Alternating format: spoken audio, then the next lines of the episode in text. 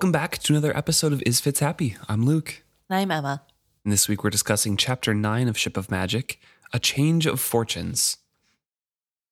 The beginning of this chapter, well, this chapter in general, is broken down into three sections. First, we have uh, Paragon, and then we have the majority of it, which is Kennit, and then a small after section of Wintrow. Yes. So we start with Brashen here. Coming up to Paragon. Paragon is hearing some footsteps. Obviously, he cannot see because he is disfigured um, from I Igro, Igrit, Egret? Igrit. Sure, we can go with I. Igrit. That that works. Or is that the way that we were pronouncing it wrong before? No, I said ergot Oh, before. Egret. Igrit, yeah. Egret. We had one person chime in and say like I've always pronounced it the French like oh, igro at the end instead of Oh. that. I don't know. Igrit, I'm good with that. People will be annoyed either way. so Yes. we'll stick with Igrit. People will know who we're talking about. but Igrit had Paragon disfigured, and uh, Kenneth had to chop his eyes out when he was on board. So he could not see anything, and he hears footsteps approaching him. And eventually, Brashen speaks, and it takes a little bit to place him, but Paragon's like, oh, it's Brashen. Okay. Because he's thinking about who could be circling, who could be coming up. It's probably not the kids because they're usually running around and throwing rocks. So Right. who is it this time? But also in the discussion of is it it can't be a child because they throw rocks, we learned that live ships feel Oh, pain. yeah. Yep. Um, he talks about how one of the um, hardest one of the hardest lessons he's learned is that whenever the children come to throw rocks, he has to not move at all because if he dodges, they get more enjoyment and stay for longer and keep throwing.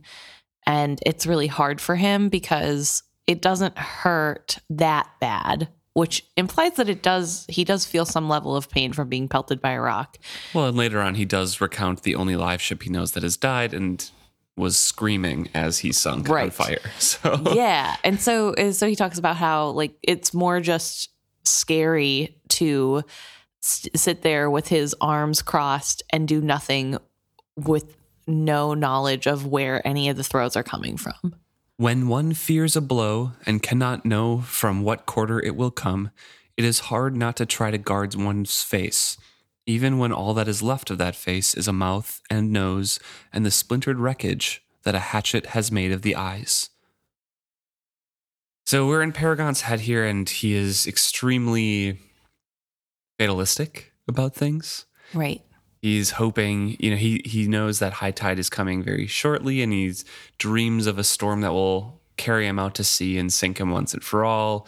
A lot of things uh, and a lot of ways that he's imagining death or kind of his demise. Right. Or his equivalent of death because he's not even sure wizard wood could die. Right.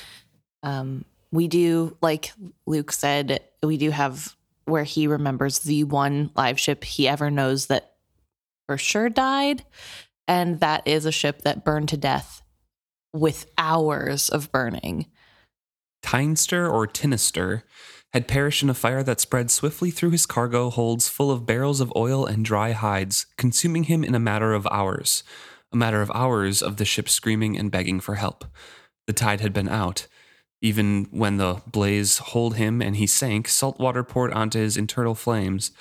He could not sink deeply enough to douse the deck fires. His wizardwood self had burned slowly, with black greasy smoke that poured up from him into the blue sky over the harbor. But he had burned. Maybe that was the only possible peace for a live ship flames and a slow burning. He wondered that the children had never thought of that. Why did they fling stones when they could have set fire to his decaying hulk a long time ago? Should he suggest it to them sometime? so this is obviously very sad um, a very sad topic and sad that he is contemplating this Yes. But also, we know that part of this comes from the order that was given to him by Kennit. Yep.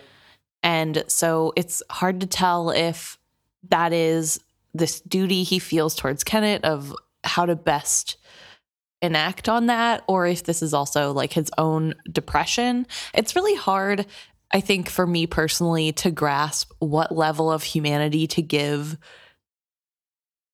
the ships, the live ships in general, especially Paragon, who we're in the head of. I mean, they feel pain. They're humanoid. it's just I, so. I consider them full full characters and full expressions of emotions. To be honest, yeah. Obviously they're different than humanity, Yes. but Paragon does feel love for Kenneth, and it's not just out of duty, in my opinion. I think it's also out of the love. He was the only one he was bonded to, really, and felt comfortable around. Because thinking back on the history of the Paragon, he, I think, I was trying to, I was reading up on this. His original owner and son died on his decks, and he was quickened from that and then the widow refused to see him ever after. So like like Vivacia, right. he was born into the world and no one from the family wanted to visit him. He was considered bad luck from that point on basically. Somebody uh, it was given to a cousin, cousin died and eventually that cousin's brother took over and sailed for like 18 years or 18 voyages or something. And his son was Lucto, who married somebody from the Pirate Isles area hmm and they settled on Key Island and had Kennit.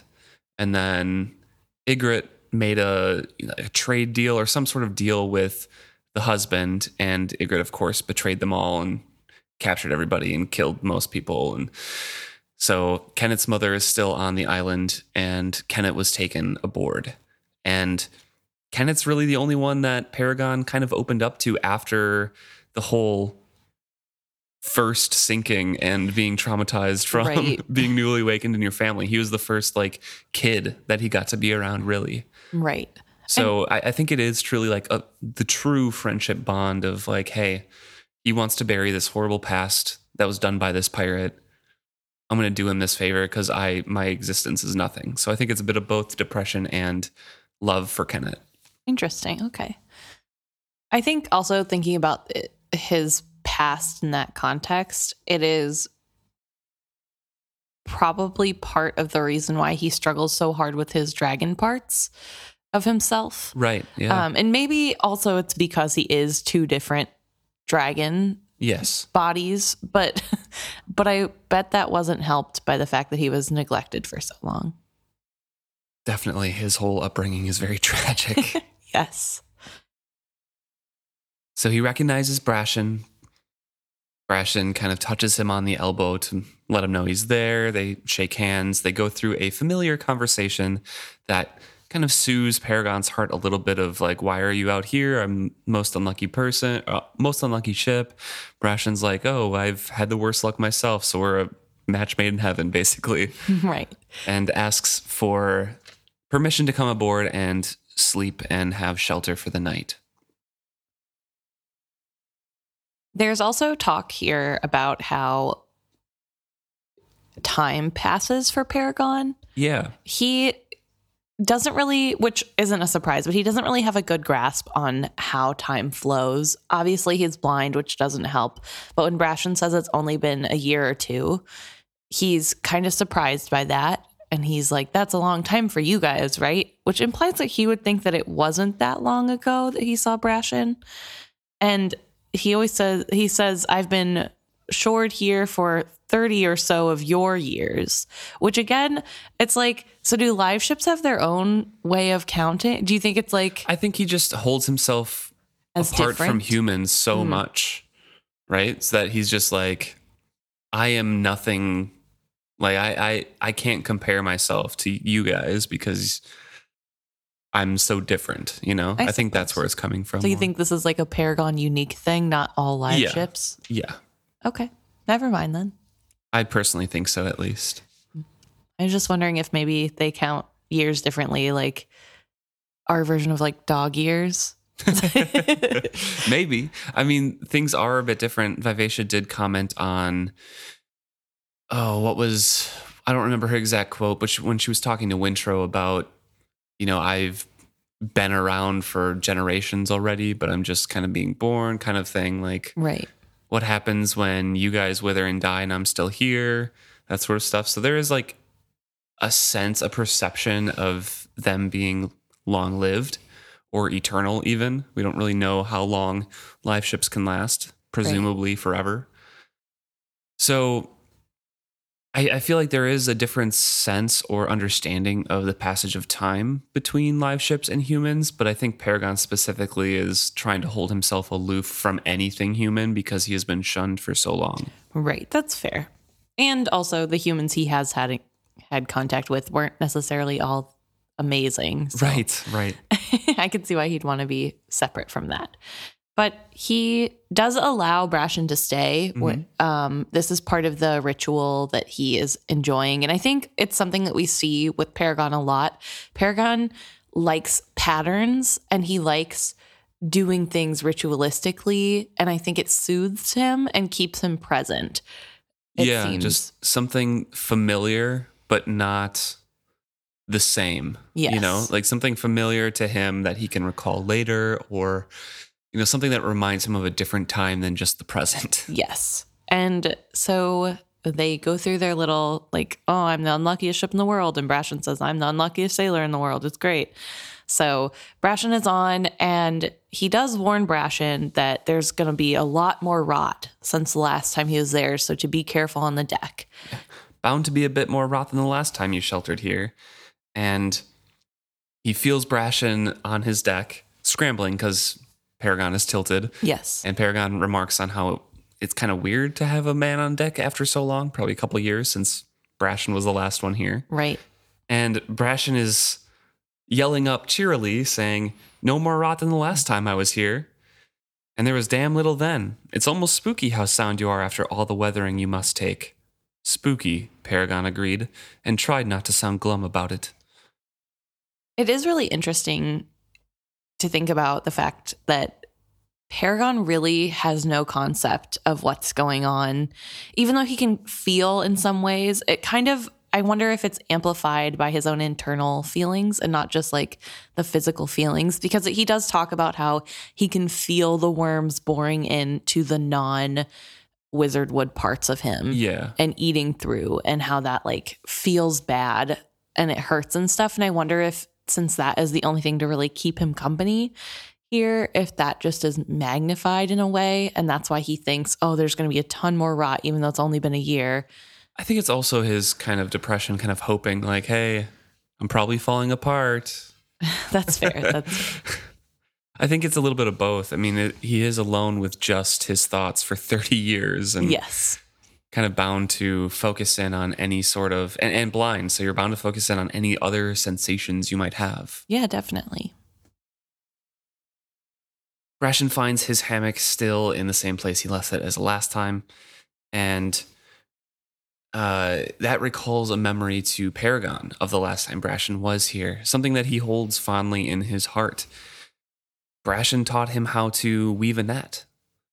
He was drunk around a fire and tried to teach Paragon how to, you know, do something. And, and Brashen is like, wow, no one ever taught you that something like this before? It's like, yeah, no, no one has ever wanted to, like, You're making that seem as though Brashen was out of the kindness of his Oh, heart no. asking, No one ever taught you this? He was like, Didn't no one teach you before? Angrily, as he's trying to have Paragon learn not, new knots by feel alone because he is blind. That's true. It's true. So it, it's not as nice as you had made it seem. Paragon replies, No, no one. At least nothing like this. When I was young, I saw it done, but no one ever offered me a chance to try it for myself, Paragon had answered. He wondered how many times since then he had dragged out the memory to pass the long night hours. How many times he had held his empty hands up before him and woven imaginary lines into the simple webbing of a hammock. It was one way to keep the deeper madness at bay. And the deeper madness, I believe, is, is the whispering that his two wizardwood dragons in his mind were like telling him and talking to him about, and the serpents that came up to him when he tried to sink himself before. yes. Um, also, I noticed that this is very similar to the stone game that Fitz uses to ground himself Yeah, that's against the skill pull. And it just reminded me of that imagery of it's this very repetitive thing that you have to it's a pattern that you're trying to think about and focusing on that simple pattern keeps you on that instead of something Yeah. else. It's a good parallel. So Brashen is settling in here. Paragon's kind of taking stock. And, you know, Brashen can kind of sense how hungry for companionship Paragon is, but is extremely tired. So he's like, you know, just give me a few hours to sleep and I'll talk to you about all my trips since we've last talked, Paragon, in a bit. I just need to sleep right now. And Paragon's still taking comfort just from the little companionship of somebody sleeping on board is. Yeah, it's incredibly sad. I mean, obviously, Paragon is deeply lonely and does want companionship, and he just isn't able to have that. I don't think he really mm-hmm. gets to be that way very often. It was not much for company, but it was more than Paragon had had for many a month. He folded his arms more comfortably across his bare chest and focused on the sound of Brashen breathing. Yeah, because uh, all the other visitors are like Mingsley with the Chalcedean guy looking to buy, or M- Mingsley is the Chalcedean. Davad Restart with Mingsley. Yes. Talking about selling him and chopping him up and things like that. Yeah, or children throwing rocks. rocks. Yeah, it's not great company to keep. But also, I think it's really interesting that he and Brashen do have this sort of connection. They're both social outcasts and probably find some sort of solace in each other in that way. Right. But I do find it interesting that he does find solace in Brashen and that they do have a sort of deeper connection, at least that I'm reading into, especially because Brashen says that, or it says that Brashen could sense his longing for company. I think that's so interesting because Brashen isn't a Ludluck.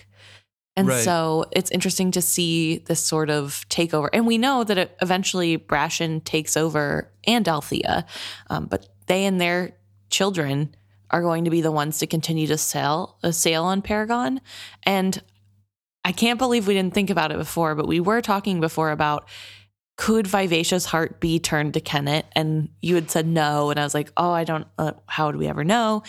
Um, and I think it's really interesting because we have just that. There are still living Ludlucks, but we have Paragon who is sailing without a living relative That's true. and who is like ends up staying with these other people who are not quote unquote his family. I don't know if it's different, but Kenneth does die on his deck and he does have Kenneth's memories in him after he was awakened. I don't know if that makes a difference though. Like So does he if- still have a family member with him then?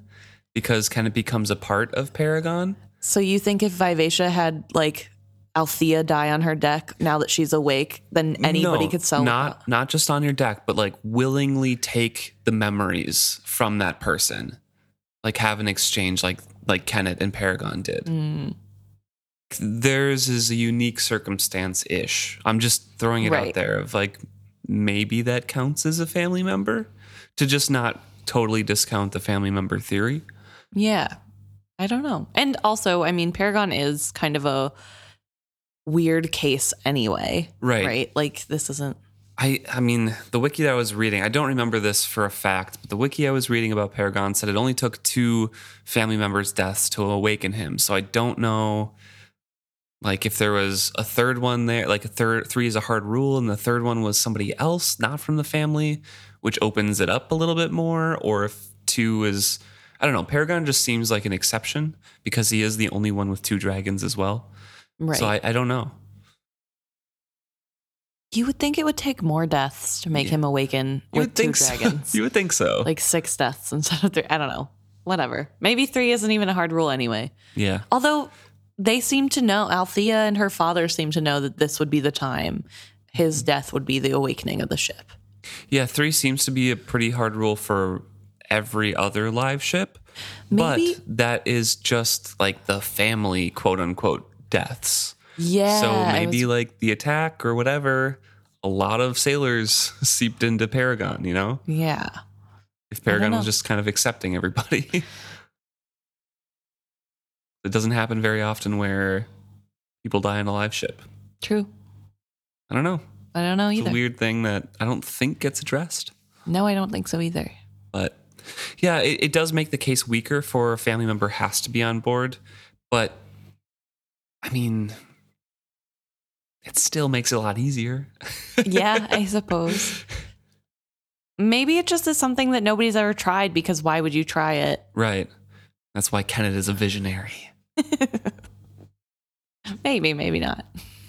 Speaking of Kenneth, we get to Kenneth wooing Sorcor. He has uh, spent out a lot of his money, his saved money, to dress up his captain's quarters, to buy opulent things.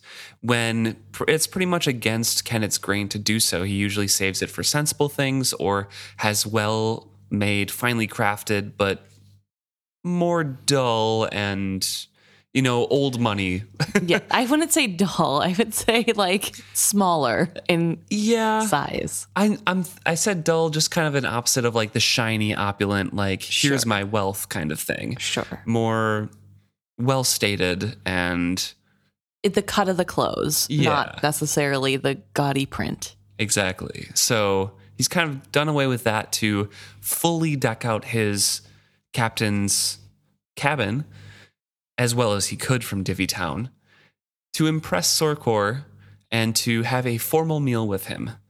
It's only him, Sorcor, and the ship's boy, who he soon dismisses because the ship's boy was just serving and setting up dinner.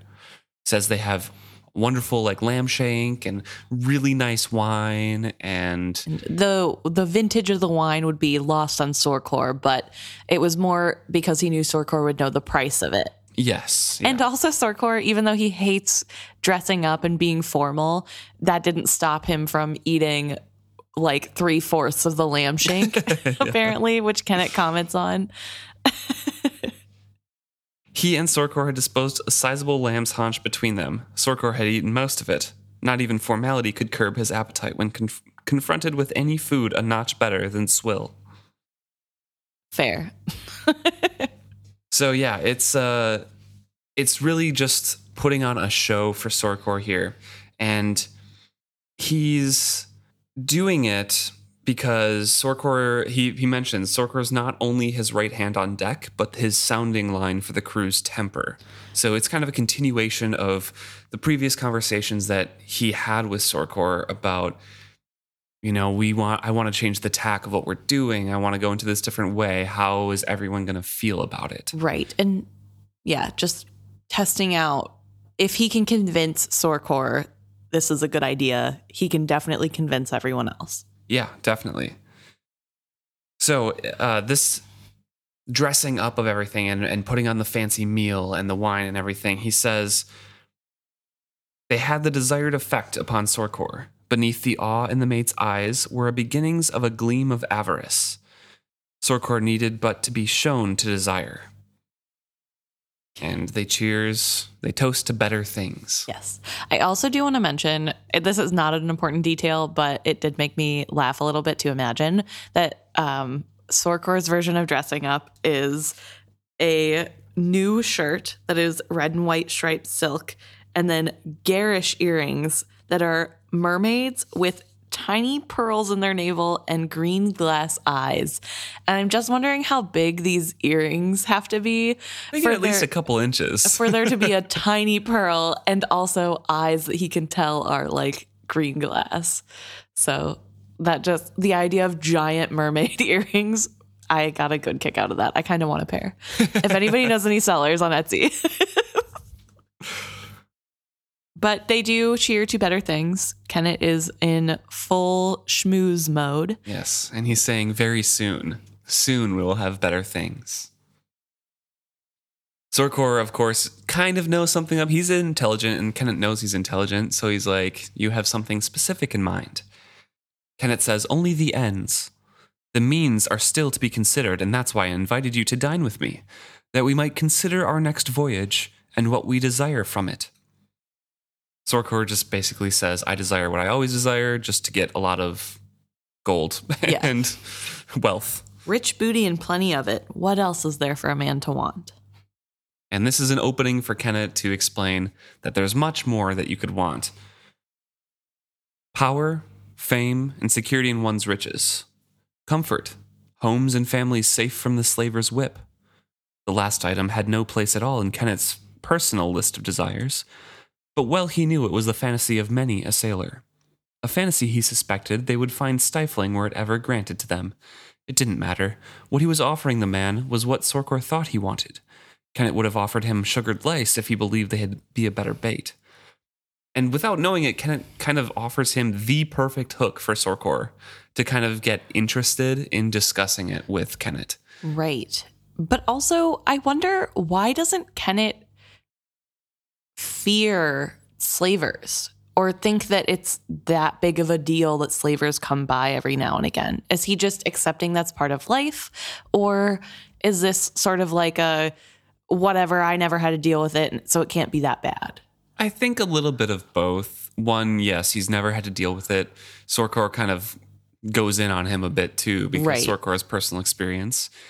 Two, he specifically says homes and families safe from the slaver's whip. Kennit doesn't have an interest in having a family that he has to go back to or be beholden to in any Right. way.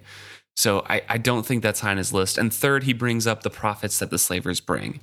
So I, I just think he's thinking about the wealth, the power, you know, Right. shaping this Divvy Town and, and the Pirate Isles into something that he can control and what Right. his vision is for it. So Yeah. not necessarily not necessarily with empathy. right. And I guess that's something he lacks as a character anyway. I just think it's so interesting given his background where he was little better than treated as a slave on Igrit's I- Igit. Oh my gosh. Igrit. Ergot. Ergot. No. Nope. Igrit. Igrit. Okay. this is going to mess me up forever. He was treated as little better than a slave on Igrit's ship. And so I find it interesting. worse. yes. And I find it interesting that he can't take from that and be like, yeah, I hope that never happens to anyone else. But also, it is Kennit that's asking a lot of Right. that character, I guess. Now there there's of course it's a Kennit section, so there's lots of talk of the emotions that people are portraying their words with and his careful calculations of what he portrays. So next he says that Sorcor affected a clumsy nonchalance. So it's more wording from Hobb just to say that Kennit sees right through Sorcor. Yes. You know, to the soul of who he is. And that he's just not as sophisticated. Yeah. And he's proven wrong a little bit, but but it doesn't phase him later. Right. So Sorcor's rebuttal is that you have to be born into that lifestyle. That isn't Yeah. something a man can just choose to do. And Kennit disagrees.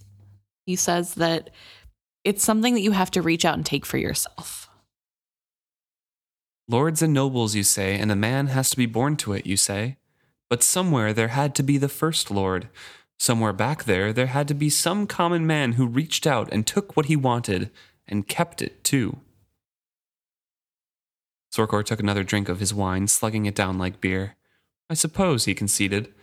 I suppose those things all had to get started somehow.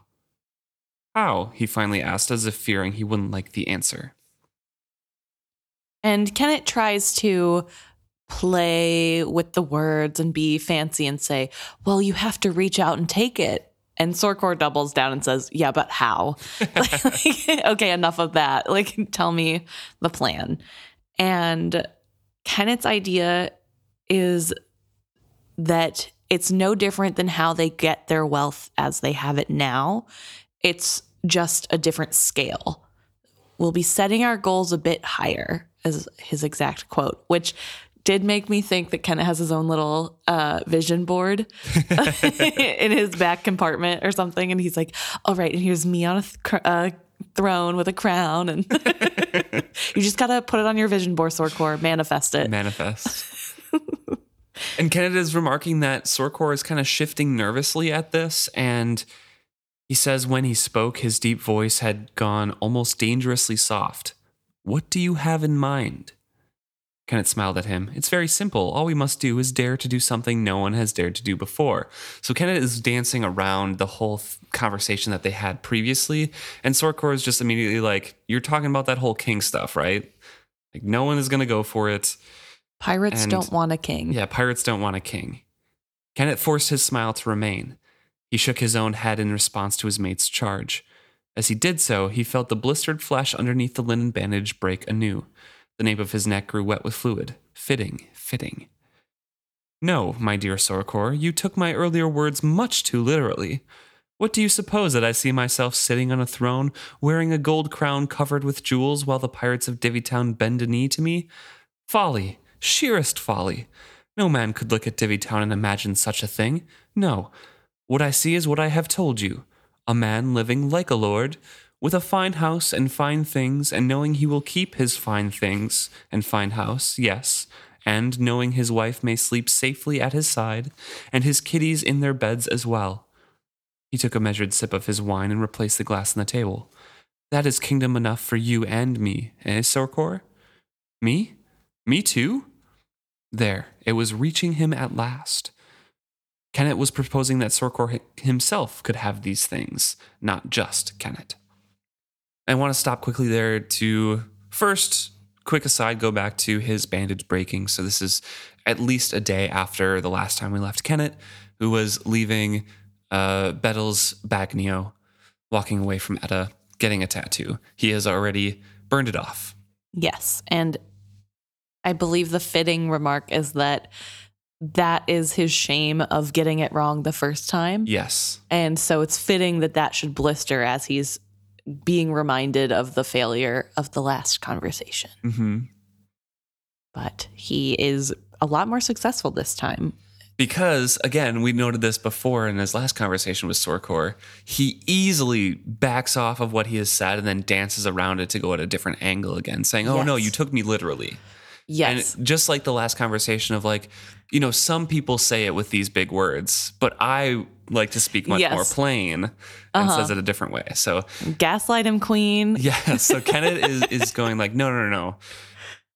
I know pirates don't like kings. Duh. Obviously, I know that too. I'm I a man of the people. Yeah. I would never insist. No, I just think we could be like a king and lords and live. He, he specifically doesn't use king except in the disparaging tone of like, "You think they're going to bend the knee to me? We could live like lords." yes. He goes more towards like, "We're just powerful people with a lot of money and safety." Yes.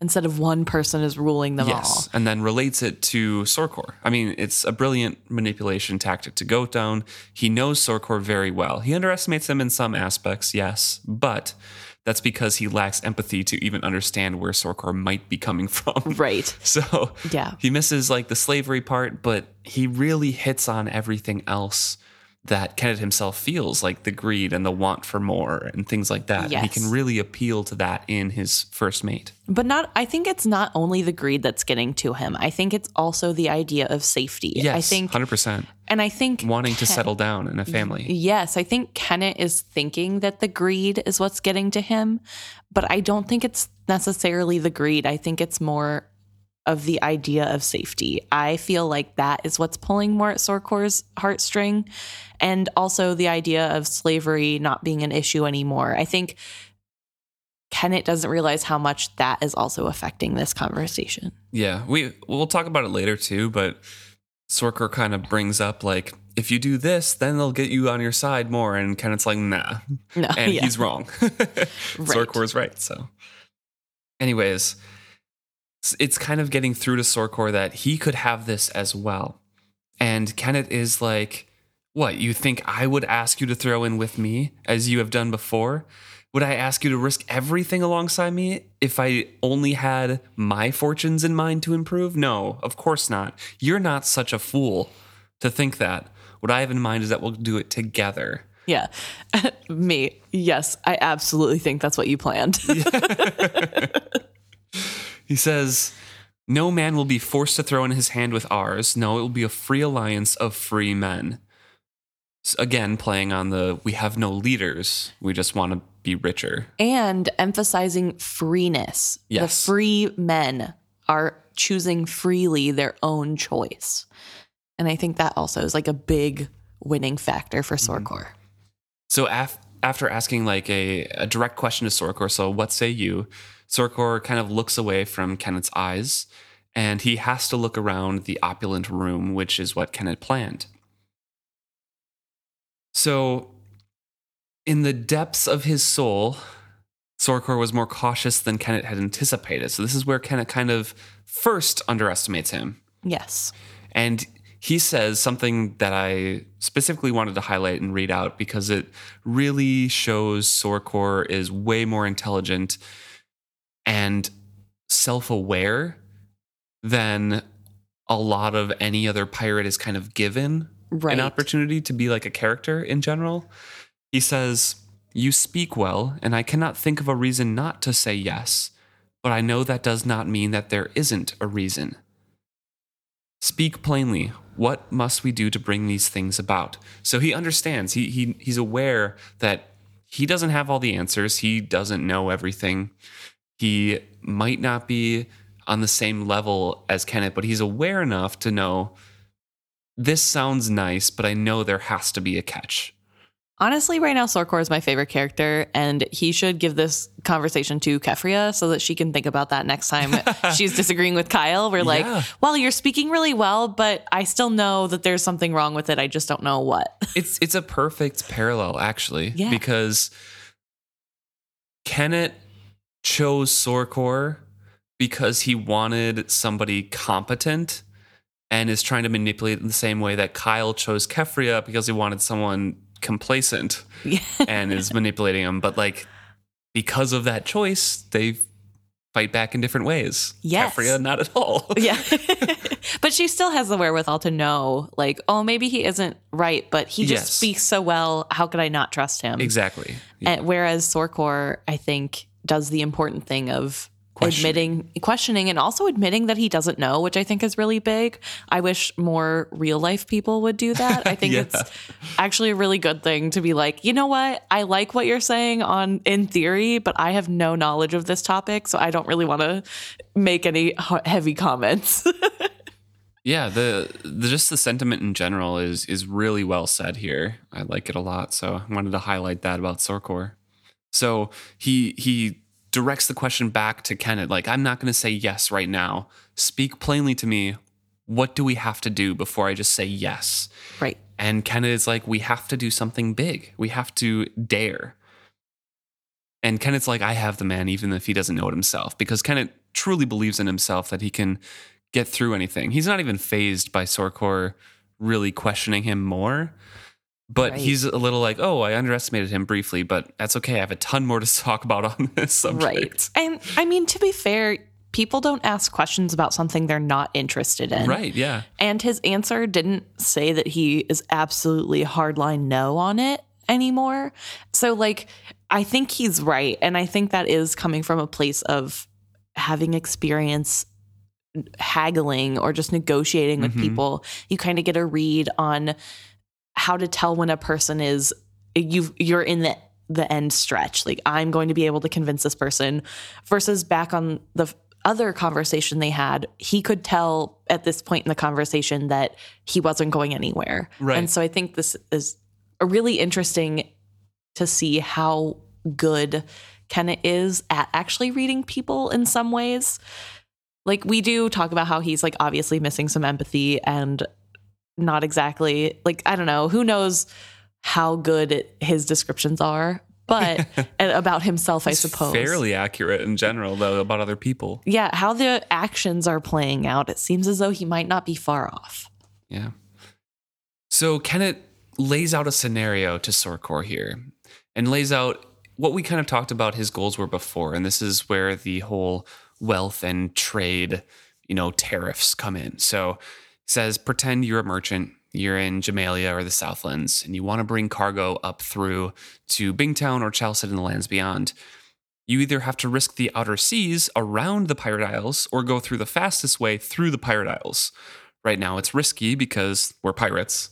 Right. Outside is risky because it's you could just get caught in a storm and lose everything. And there's serpents in both. Sorkor brings that up. He's like, "What about the serpents?" It's Right. like, "Yeah, the serpents are bad in both, so it doesn't really affect which one you take." What if I told you you were a merchant skipper and you were faced with this choice, but I a, a man comes up to you and says, Sir, for a fee, I can see you safely through the inside passage. And I have a pilot who knows the channels and the currents like the back of his hand, and not a pirate will molest you on your way. What would you say? And Sorkor is like, Well, what about the serpents? He's very worried about the serpents. Yes, and Ken, and Kennit says, you know, like, well, we could hire ship a ship to follow along that just is archers taking down the serpents, or they're a problem in both sides, so they're going to have to deal with it either way. Yeah. What if one uh, one way is a little bit more safe though? Yeah. So Sorkor narrows his eyes and he's like, okay, I'd say how much does this is this gonna cost me?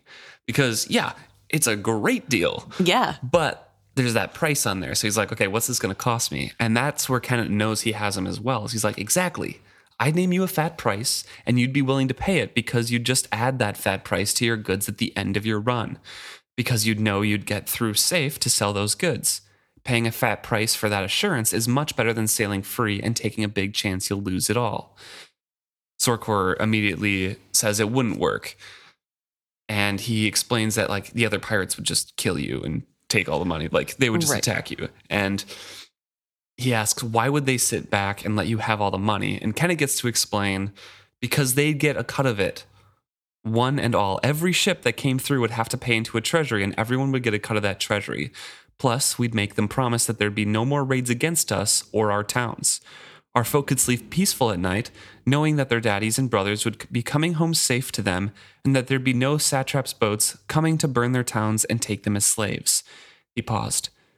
Look at us now. We waste our lives chasing their ships. When we do catch one, then it's bloodshed and mayhem, and sometimes for naught. Sometimes the whole ship goes down, cargo and all. Or sometimes we battle for hours, and what do we get? A hold full of cheap cotton or some such trash. And then he explains, like, you know, meanwhile, satrap soldiers and ships are taking our villagers as slaves and sending them off. Really kind of painting the picture and latching on to this whole part that Kennit really doesn't care about, but he knows most pirates do about that sense of safety, about the slavers and everything like that.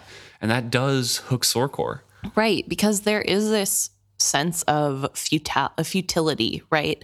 We have the pirates who to make a living to be able to live on the pirate isles these outcasts get together and they chase after ships and risk their lives doing it and sometimes get nothing Yeah. and while they do that they have slavers coming to their shores to take them back or to take new people Yeah, and and the big thing about the the idea that Kennit presents that Sorkor latches onto is when he says, instead of risking our lives to attack every tenth ship that comes through and perhaps come up with nothing, we'd get a cut of every cargo on every ship that passed through our waters. We'd control it all, at no risk to our lives save what any sailor must face. Meanwhile, as our home and families are safe, the riches we garner we keep to enjoy. An idea dawned slowly in Sorkor's eyes. And we'd say no slavers. We could cut the slave trade's throat. No slave ships, no slavers could use the inside passage. Kenlet, Kennit knew a moment's dismay, but the fattest trade could to be fleeced is the slaves' trade ships. They'd be the ones that would pay the most to get through fast and easy, with their cargo alive and healthy still. What percentage of their wares do they get through men? Sorkor interrupted harshly. Women and kiddies, not wares. If you'd ever been inside one of those ships, and I don't mean on the deck, I mean inside, chained up in a hold, you wouldn't say wares. No, no slavers, Kennit. Slavers made us what we are. If we're going to change that, then we start by doing to them what they done to us. We take their lives away. Besides, it's not just that they're evil, they bring the serpents. The stink of the slave ships is what lured the serpents into our channels in the first place. We get rid of the slave ships, maybe the serpents will go too. So he explains a little bit more that they bring disease, things like that, and just finishes on no, no slavers. right And Kennit just has to say, all right then, no slavers. And he says he never suspected Sorkor had an idea in his head, let alone that he'd felt so passionately, passionately about something. Miscalculation. He looked anew at Sorkor. The man might have to be discarded. Not just yet, and perhaps not for some time, but at some point in the future he might outlive his usefulness. Kennit decided he must keep that in mind and make no long range plans based on Sorkor's skills. And then just smiles at him and agrees with him. Right. First, I do want to talk about how it's a little concerning the way Kennit talks about slaves. He does talk about them as though they are cargo, just cargo, just a different kind of livestock, even. So, of course, you would fleece them for money because who cares? And it's really hard to read somebody who thinks so little of human life.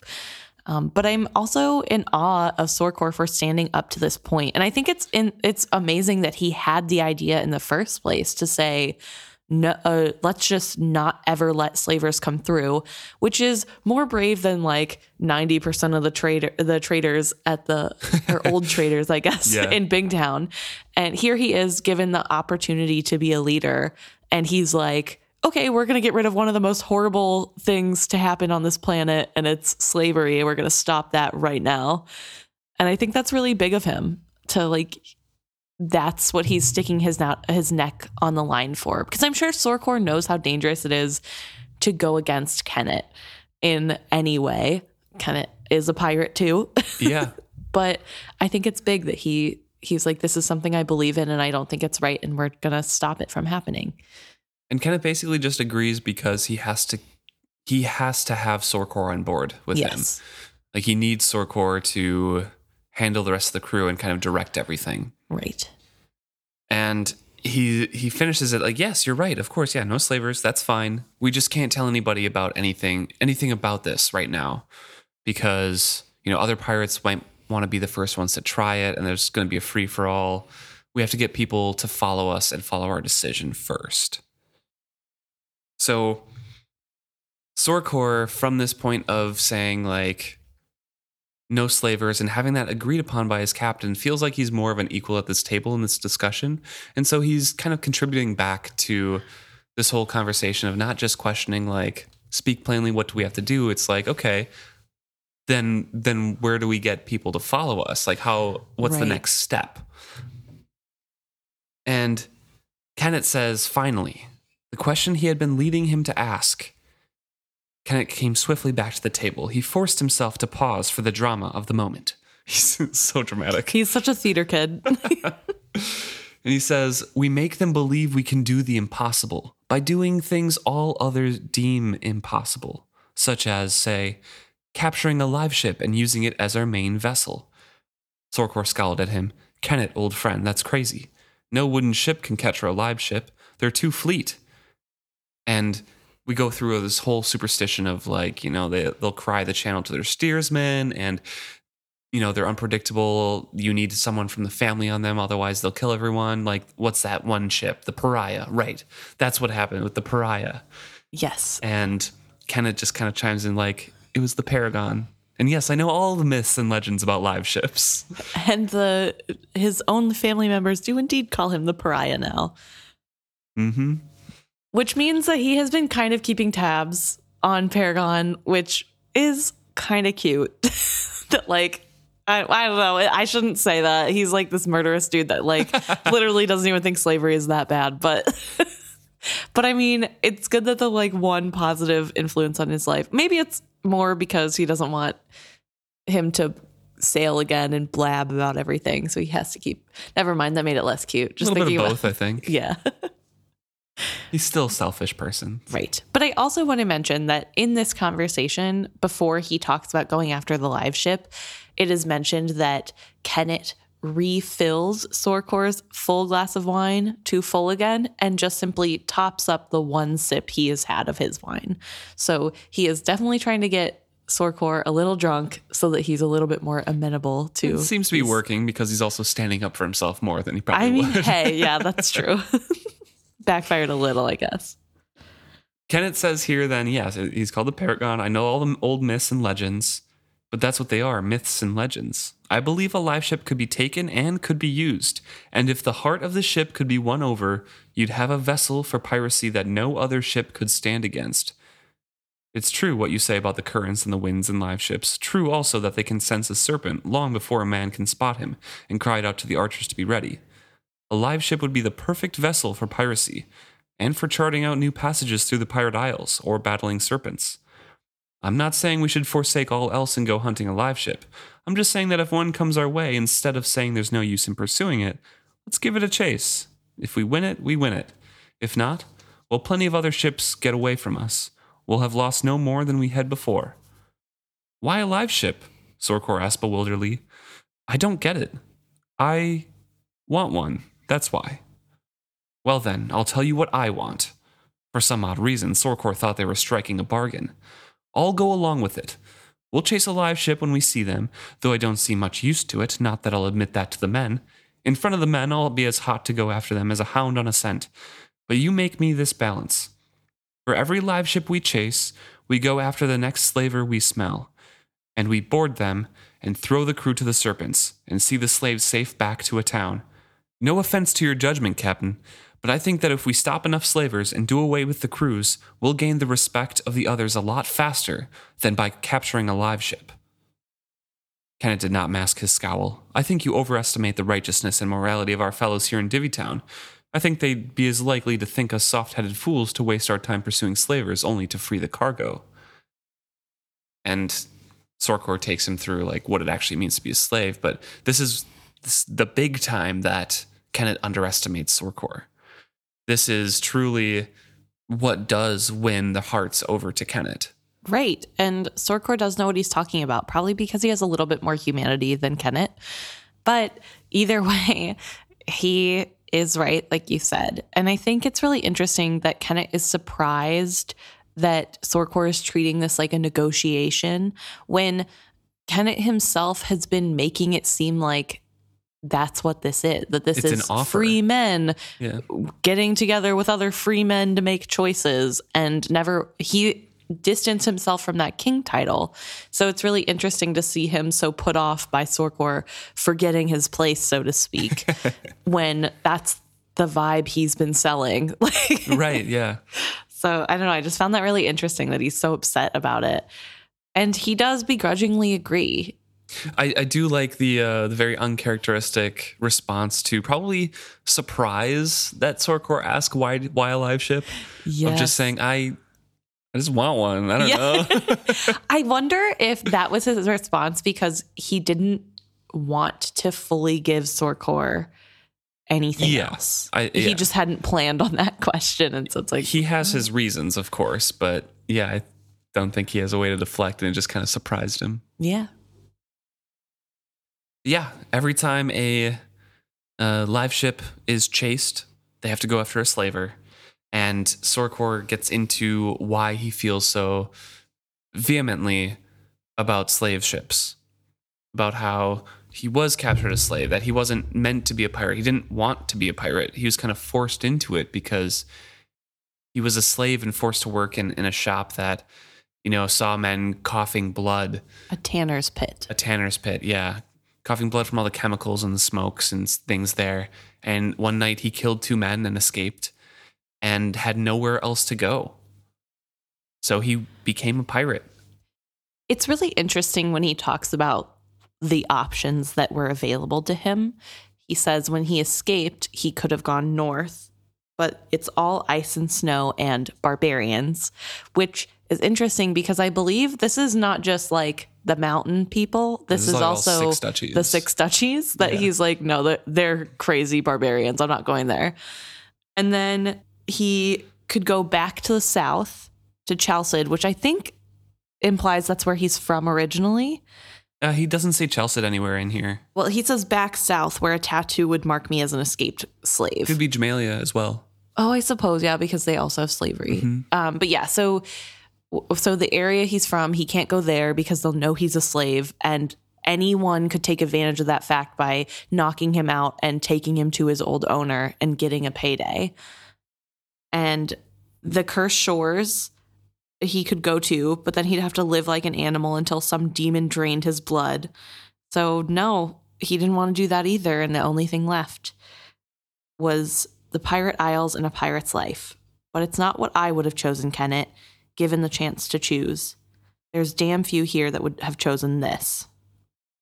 For every live ship we chase, we run down a slaver. That's all I'm asking. I give you a shot at your dream. You allow me one at mine. Fair enough. Kennit declared brusquely. He knew when the final bargain had been set out on a table. Fair enough then. For every live ship, a slaver. And they make the deal. Mhm. And it's the deal that win- wins Kennit the throne. Yeah. Because both things happen. Yes. yes. Well, it's really interesting because Kennit really is underestimating human nature, I think. yeah, the power of empathy is very strong. Right. And Kennit doesn't understand that. Yes. And the idea that people who were also, I mean, the people who come to the Pirate Isles are people that are very down on their luck, that have nowhere else to turn.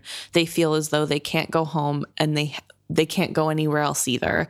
So they're here and most of them are slaves or are family members of slaves. Or running from jail or something. Yes. Yeah, or running from becoming a slave. You know, Yeah. like there's a lot of the slavery in the history of this place. And so I think that is why so many people are touched. And on top of that, even the people who don't care, they're going to be outnumbered because you're bringing people that you have saved into the town.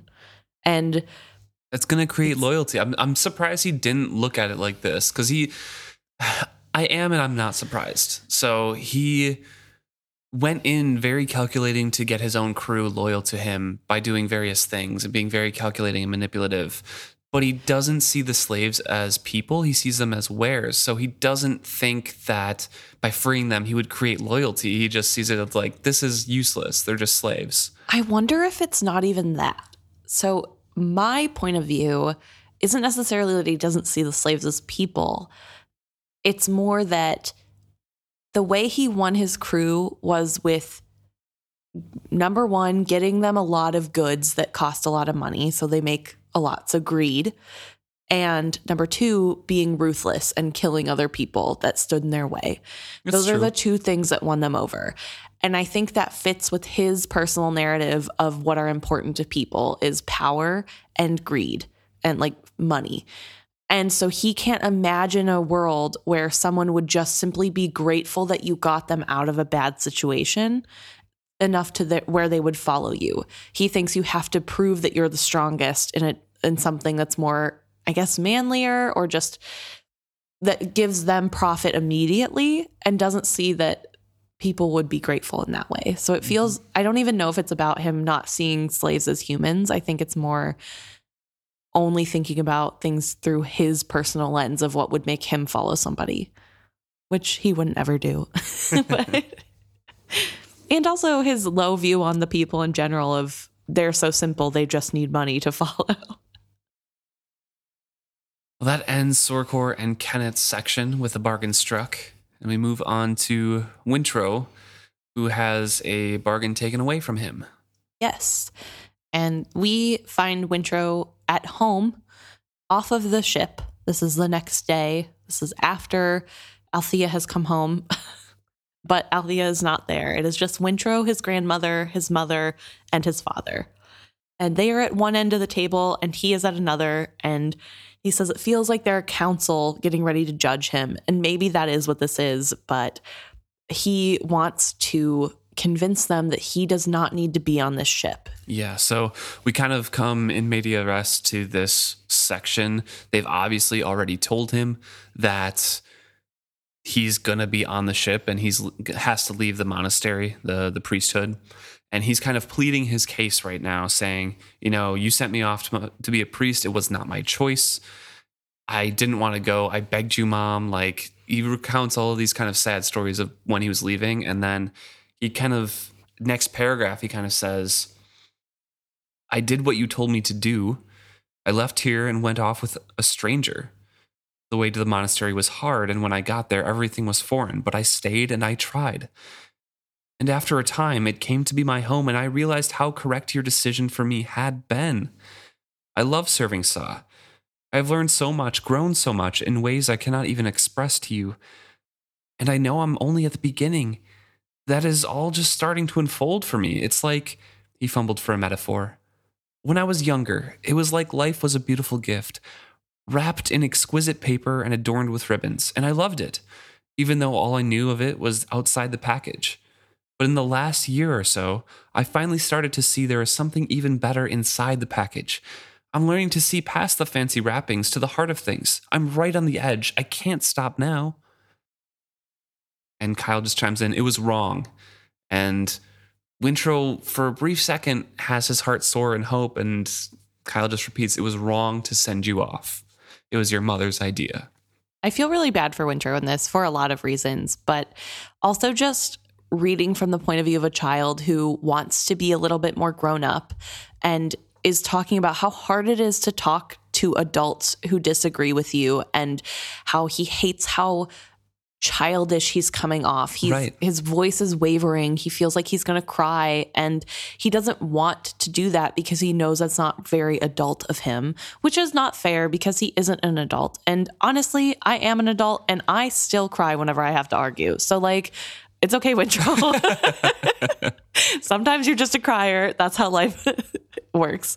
But he's struggling so hard and it feels so real. It feel it really reminds me of when I was a kid and my parents were doing something unfair. Usually it wasn't me trying to get to a monastery, but I still feel like it is very relatable to have this feeling of like I just want to prove to them that I'm more grown up and prove that like I'm making a good decision and maybe if I just give them all the facts and show them how much this means to me they'll change their mind and he even talks about how while he's giving this speech there's in the middle he's looking at each family member and trying to find some little hint of sorrow or feeling like they're doing something wrong. And he can't really find it. He says his mother was the only one to show any signs of uneasiness. He kept trying to catch her eye to make her speak her thoughts, but her gaze slid away from him to his father. The man looked as if he were carved of stone. Right. And I think it's really interesting. This makes me think of Althea whenever she deals with the family too. That there's this looking for somebody is getting this, like looking for a reaction from somebody that's like, they know that they're in the wrong. They have to know I'm going to play to that. I need to find that. And that really makes me think of Althea. But here we have Wintrow really trying to plead with them. And Ken, Kyle just gives him, it was wrong of us to send you. Mhm. And of course, puts the blame on his wife as though he had no hand in the matter at all. It was like, yeah, against my instincts, we sent you off, and I knew it was a bad idea. I should have trusted my instincts. And now we have to, you know, it's proved it was a bad decision now. So now we have to take you back. Selden's too young to be a ship's boy. Two years, even one year from now, maybe I could take him on, but we all need to endure this without complaining and deal with the pain of correcting this mistake. He specifically, Kyle specifically says, we all brought this on ourselves, including Wintrow in that we all, which makes me super upset for two reasons. One, Wintrow was a child and was forced to go against his will. He very clearly did not want to go at first. Yes, he found it to be a place that he really enjoys. Wintrow has no say in this decision. So get out of here with that. We all need to uh, suffer for this decision we made. Second of all, he just got done saying it's not his fault this happened. It was Keffria's fault because she made the decision. But now we're all going to pay. It just, ugh. I hate Kyle. I hate him. I hate everything about him. He says, Yeah, we all have to endure the pain of correcting the mistake. It means that you women will have to manage on your own here for yet another year. Somehow our creditors must be made to wait, and you must do whatever it takes to wring a profit out of our holdings. Those that cannot be made profitable must be sold to shore up those that can. It means another year of sailing for me and a hard year, for we will have to sail fast and traffic in what is mo- that which is most profitable. And for you, Wintrow, it means a single year in which I must teach you all you should have learned in the last five. A single year for you to learn the ways of a man and a sailor. I think this is really interesting. Why do you think he's saying it's he only has one year to teach Wintrow? What does that mean? So, I from this reread, I think it's pretty obvious that Kyle means to be the captain of the ship off the ship.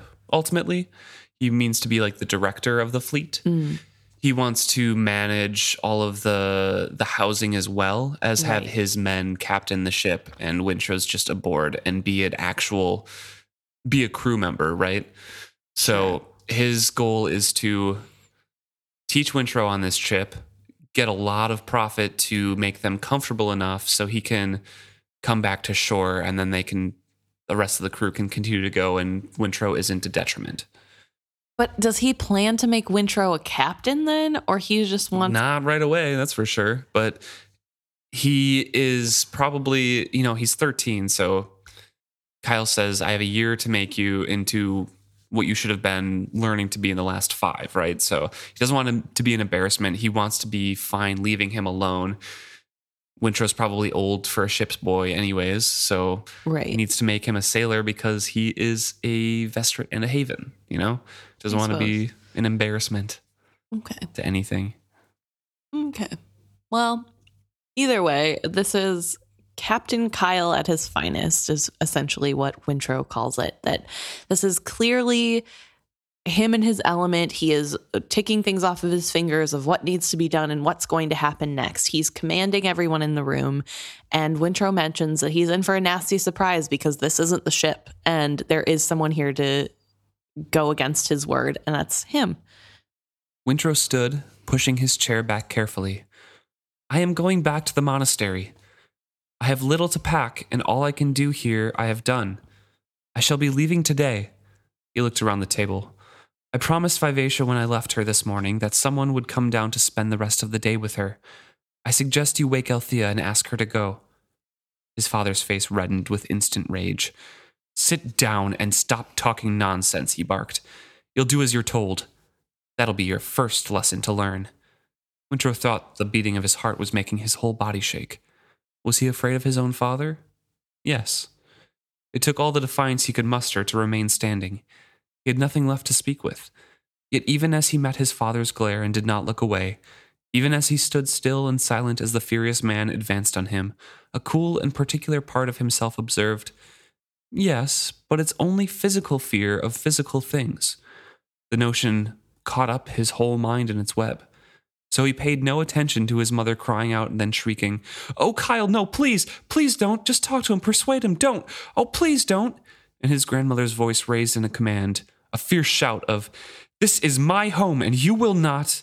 And then the fist hit the side of his face, making a tremendous crack as it impacted. So fast and so slowly he went down, amazed or ashamed that he had neither lifted a hand to defend himself nor fled.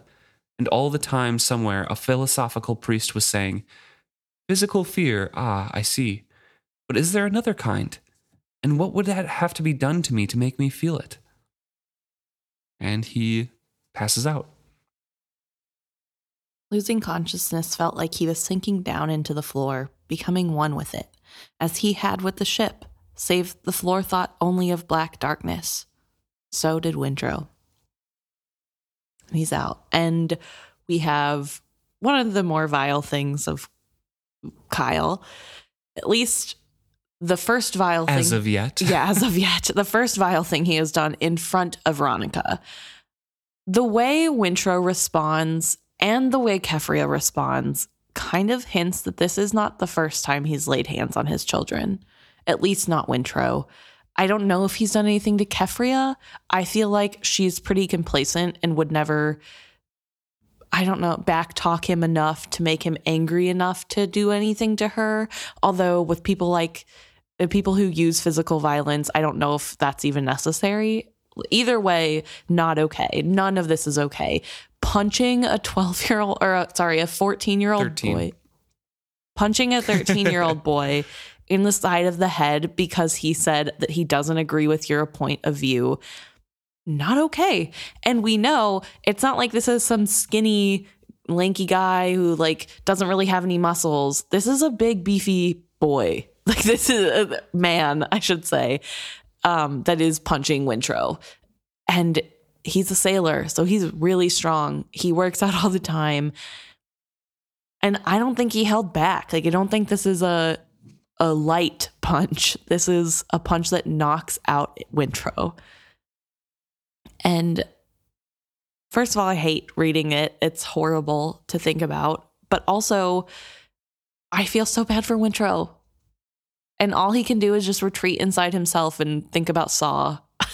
yeah.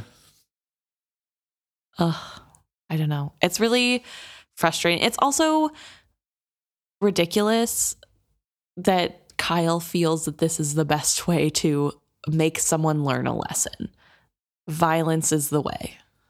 Going into the next chapter, even like he's defending himself, of course, to both Keffria and Ronica. And he's like, well, he has to learn right away to obey me because I'm the captain on the ship. You know, otherwise he could get killed out there. It's like, you're close to doing that yourself. Yes. Yeah, it is. I don't know. His point of view is really interesting. I won't talk about next chapter until we get there, but it just is really sad. And it's sad that we have to have Wintrow be like, yep, I'm going to get hit. It's just fear of the physical. I don't know. Not great. Yeah, that's rough. This is the chapter that kind of kickstarts a lot of things. This one and the next one are kind of the catalysts for the rest of the plot of this book. So we get Paragon and Brashen kind of linking up again. We have Kennit and Sorkor's deal, which is hugely important to the rest of the plot. Yes. And then the decision that Wintrow is going to stick with Vivacia and Althea is out Yes. here. So big important decisions being made. Change of Fortunes is the title, pretty apt here. Yes. I do really think that the book as a whole, we're now getting to a point where you kind of want to consume every single chapter. I found it really hard to put this book down after just one chapter, like I normally like to do before Do it. reading. Read Um, read more and then just reread the ones right before. We'll get more context. I know you don't like doing that as much though. I just forget what happened only in the chapter, which I guess does make it hard whenever I'm like, I don't know when this happens. And sometimes it's literally the next chapter. But I like to be sure that I'm just talking about this chapter. but it's we're really getting into it though. You're right. yes. Yeah. And it's really picking up. And you can kind of see now that we're at this point, 10 chapters in, why people like this series more than the, I think, the Fitz trilogies. I feel like there's more things in motion, there's more action going on earlier. I feel like at this point in Fitz's book, in the first book, we're still kind of getting background of Fitz's wit ability and why that's a bad thing, that sort of generalness. Right, right. Like there's just not as much action. Like there's no I don't even think is there a clear villain in chapter mm. 10 of the first the first know. one. Yeah, I'm not sure. I suppose there's not necessarily a clear villain here if you're not a rereader either, but there is more like driving action going on. So it's been very fun. I'm very excited for the chapters to come. Lots of interesting things to talk about. Let's see. Chapter nine is Fats Vices, which Ah. is chapter nine was the one we just read of this. Yes, So that's that's some action. that's, That's true. probably like the first like real big, you know. Lady Time was the chapter right before that. So we kind of get some more movement, about the same pace a little bit, but this is like four different plots going on at once yes. rather than just a like a 12-year-old yes, it's not just Saving the whole time. a 12-year-old saving some small dog or something like that, you know. Although I will say, I feel like Fitz is more tolerable than Wintrow, but I do like Wintrow. I just, I don't know. Yeah. I feel like oh, Fitz is less whiny, which is pretty big because Fitz is the biggest whiner. He is though. He's 100% less whiny than Wintrow.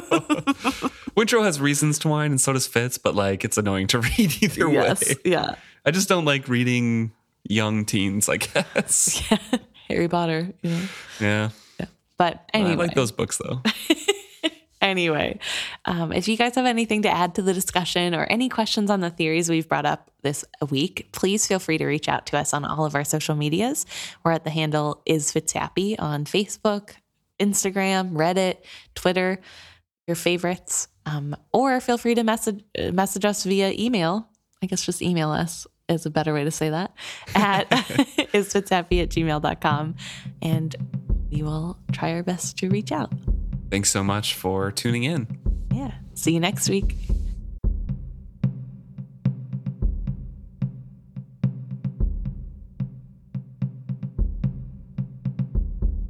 now we're going to get into a little bit of discussion of what you guys have brought to our attention. Uh, first, we're going to start with an email from Kayla, which we got in regards to episode 118, where Wintrow is being told by Malta to come up. After and he's, you know, coiling rope in the bottom of the Vivacia during the, the funeral. yes, um, Kayla is suggesting that perhaps the tone that Malta is giving him and the sarcasm is coming from the idea that Wintrow should have known they were at uh, on the dock or at the dock. I don't know how to phrase that. They were docking. Yeah, they were or, docked. uh, yeah, close to uh, close to the shore because, Because she's mimicking Kyle. Yes, and the movement of the boat would be different. So when you're out at sea, the movement of the boat is different than when you're close to the dock, which I have not been in enough boats to know, but I trust Kayla's word. and so the idea would just be that whether or not Malta can tell the difference, Kyle probably was complaining that his son, quote, that idiot doesn't even know what it feels like to be docked. Um, so she's potentially just playing off of that.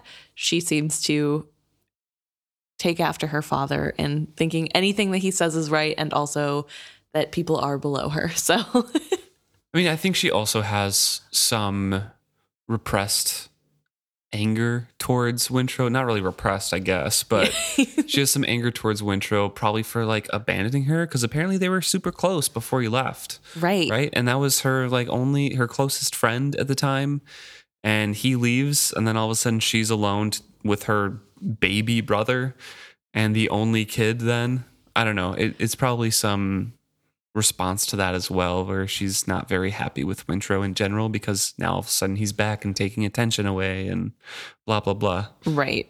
No. she's also spoiled. Yeah, it's it's definitely a complicated relationship, but I do think that was a really good thing to point out because I didn't even think I specifically I think was the one saying that why would he know he's there's no windows and if you've been on a ship, you know that there's a difference. So, so just like Wintrow, I am a land lover and would not have known. And they uh, they also make a really good point that it is some just another way that Wintrow is othered. That yeah. he is not part of the family in the way that they are. They're not. He's not a boat person, obviously. So I thank you, Kayla, for that. It was very interesting to think about. Speaking of Kyle and his disdain for things, uh, we have a Instagram message from Amir talking about the thought of Chalcedeans on the worth of a woman's word, specifically with uh, evidence from older or later books. Quotes, uh, uh, I think it's Chancellor Ellik from Fool's Quest. He uh, this is quoted from the book apparently. He says but all know that a woman cannot give her word to anyone for women cannot possess honor. Women promise and later they say i did not understand. I did not mean it that way. I thought those words meant something else so a woman's word is without worth. She can break it and always she does for she has no honor to defile. And amir says i think that kyle while he's much less chalcedean than the people who quoted that probably share a similar sentiment so that's that's in regards to talking like Keffria gave her word that Wintrow was going to go to, you know, the priesthood. So And, yeah, break- and- him taking it back doesn't matter because Keffria's word doesn't matter. Right. Because in the last episode, we did touch on how he said, Yeah, you made that promise, not me. And I think it was, again, me who made the comment, like, why wouldn't he care? Like, why is that not a big deal? Yeah. Because apparently women don't have no honor. So catch me out here making lies. I don't, I don't have any honor to defile. Sorry. It is a, it is a really good thought to bring up though because that is our closest those later books are our closest look into what Chalcedeans are thinking and the Rain Wild books as well. They they really show the values that Chalcedeans have in a way that we don't get in these early books. So seeing it in a diluted form in Kyle really compares the two and makes Kyle's torch of evilness dull a bit almost. Yes. but it, it does, you get where he's coming from with his values. Right. Probably what he heard growing up and Yeah. the values that were instilled in him by his parents. So it's not necessarily fully his fault that he thinks that way because no one has ever challenged his viewpoint. I mean, it seems like the only man in his life who could have done that was Ephron, and Ephron has gone all the time. So he didn't really get to chat about women's rights. And and attaching onto this conversation, we have a comment on that episode from oh man, I'm totally gonna it's an Instagram handle, so it's uh Nazer Nicholas, possibly. sure. Sure. Saying that uh, Keffria really grew on them eventually, was very frustrated early on with the relationship and everything, but Keffria kind of grows into her own later, which I definitely agree with once Kyle's kind of out of the picture and she is forced to confront the dramatic changes that are happening in Bingtown with Ronica. You know, also traumatic things, you know, the the war that's brought there and everything. She does change a bit and does Right. become better. Really comes into her own. Yes. Yeah, yeah, definitely. Thank you guys for those comments. And then finally, we had a comment from Ellen on Facebook. And Ellen does not believe that Amber knows what Wizardwood is because later, when she touches Paragon to reshape him, it is somewhat, Or even before that, I'm guessing. yeah, Before she reshapes him. just in general, whenever Amber meets Paragon, it is stated like she hasn't touched Wizardwood before. Although it isn't from Amber's point of view, we don't ever get that. So we don't know if, you know, she really Yeah. hasn't touched it or if this is just the biggest piece she's touched. Right. But it does call into question then what why why is she so disgruntled at Althea comparing her to Wizardwood? Right. Right. And my first thought was, well, maybe it's because it's a freak of nature and she doesn't want to be referred to as such. But then I also was thinking, it feels odd that the fool would think of something mystical as a freak of nature. like, I don't think that's something the fool would naturally Yeah. think. But I guess that isn't the I fool, think- it's Amber. I don't know. I think Amber suspects stuff about Wizardwood. And I feel like there must be something in, you know, the future, the visions that they have or something that just kind of throws a bad light onto live ships Mhm. in some way that it just makes that comparison unfavorable. That's fair. I don't know, but that's a that's a good call as well. I kind of just assumed based on just that reaction that Amber would have already known, especially living in Bingtown for two years and working in Wood exclusively. Right. I know it's a very closely guarded secret, but with Althea brazenly saying like, you know, there's people where you can get a wizardwood charm for if you know Right. you know who to look for. I would assume that Amber would get into those conversations and with would those be people. offered Yeah. Wizardwood by someone who wants something made. Who knows? But maybe those small slivers don't really have anything, and an awakened piece is a lot different than just a, a hunk Well, of cocoon. No, because Amber has a silvered hand. So even if it's yeah. not awakened, I'm, she I'm would know what it is. maybe there is a difference between the two, oh, though. Oh, okay. So that's why it would be like, Yeah. okay. I'm just a speculation. Yeah, I know she has yeah. a silvered hand. Yes, can see the history of each piece, but I'm just wondering if like that might be the reason why she doesn't know for sure, and then if she has touched it before, I don't know. Yeah, I don't know either. Or maybe she's never had one privately and couldn't take off her gloves. That's fair. That could be. I don't know. It's an interesting uh, thing to bring up, though, because I would have suspected otherwise. Yeah. So good thoughts. We'll have to keep an eye on it some more. See what other hints there may be that she doesn't, if she gives any reasons why she doesn't like Yeah. being compared. honestly, I don't remember much of Amber's thoughts and motivations and conversations from this series. I remember her being very fool like in that she's constantly muttering to herself about did I make the right choice? Did Yeah. I choose the right path? Yeah, there's a lot of that, but I, I, I don't remember like the specific things that she gives out that the reader can pick up on. Right. And I'm really curious of, you know, reading some of those things again and kind of fitting them into place in my mind. True. because I know there's a huge conversation of did I follow the right person, like Wintrow versus Althea. So, Well, yeah, and she doesn't know about Wintrow, so that's also part of it. but she was looking for the nine fingered slave boy. Yes. That, that was like who she set out to be the catalyst, and she latched on to Althea instead. Well- and then she sees him later and she's like, did I make the right choice? Right. But she's wondering if she followed the right person before that. And Althea does disguise herself as a boy. Yeah, yeah. And I don't know. Like, Yeah, there's a bunch of things there. I'm just saying, like, there's, yeah, that's, Yeah. there's big decisions that she has to make. I just don't know the small things. Right. Like, we'll get there. yeah. Thank you, everyone, for reaching out. It's always fun to hear from you guys. And we really look forward to what you guys have to say next week.